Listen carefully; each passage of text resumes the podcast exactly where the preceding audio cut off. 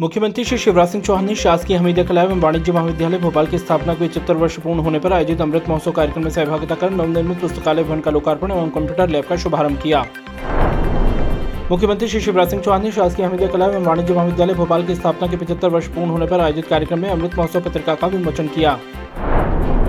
कार्यक्रम को संबोधित करते हुए सीएम श्री चौहान ने कहा कि एक बात मैं गर्व के साथ कहता हूँ कि हमीदिया कॉलेज में एक नहीं बल्कि अनेकों ऐसी हस्तियाँ पढ़ी हैं, जिन्होंने केवल राजनीति ही नहीं बल्कि विभिन्न क्षेत्रों में बेहतर मुकाम पाया है।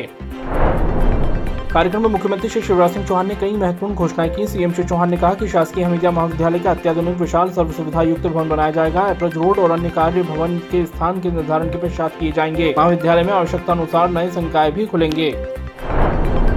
मुख्यमंत्री श्री शिवराज सिंह चौहान ने शासकीय अमेरिया कला एवं वाणिज्य महाविद्यालय के प्रथम बैच के पहले छात्र श्री देवी शरण जी का आत्मीय स्वागत व सम्मान कर उन्हें प्रतीक चिन्ह भेंट किया। मुख्यमंत्री जी ने शासकीय हमीदिया कला एवं वाणिज्य महाविद्यालय भोपाल की स्थापना के पचहत्तर वर्ष पूर्ण होने पर आयोजित अमृत महोत्सव कार्यक्रम में अमृत वाटिका में विभिन्न प्रजातियों के पचहत्तर पौधे रोपे।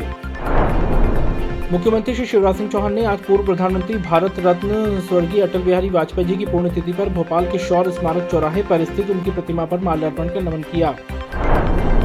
मुख्यमंत्री श्री शिवराज सिंह चौहान ने माता मंदिर स्थित अवंतीबाई चौराहे पर जाकर अदम्य साहस और शौर्य की प्रतिमूर्ति रानी अवंतीबाई जी की प्रतिमा पर पुष्पांजलि अर्पित की एवं आज़ादी के आंदोलन में निभाई गई उनकी भूमिका को याद किया। मुख्यमंत्री श्री शिवराज सिंह चौहान से आज नई दिल्ली स्थित मध्य प्रदेश भवन में महिला सुरक्षा और महिला सशक्तिकरण के लिए जागरूकता को लेकर कई राज्यों से गुजरकर हज़ारों किलोमीटर की साइकिल यात्रा करने वाली राजगढ़ ज़िले की साइकिलिस्ट सुश्री आशा मालवी ने भेंट की। मुख्यमंत्री जी ने बेटी आशा को सफल यात्रा के लिए शुभकामनाएँ और हार्दिक बधाई दी। Thank you.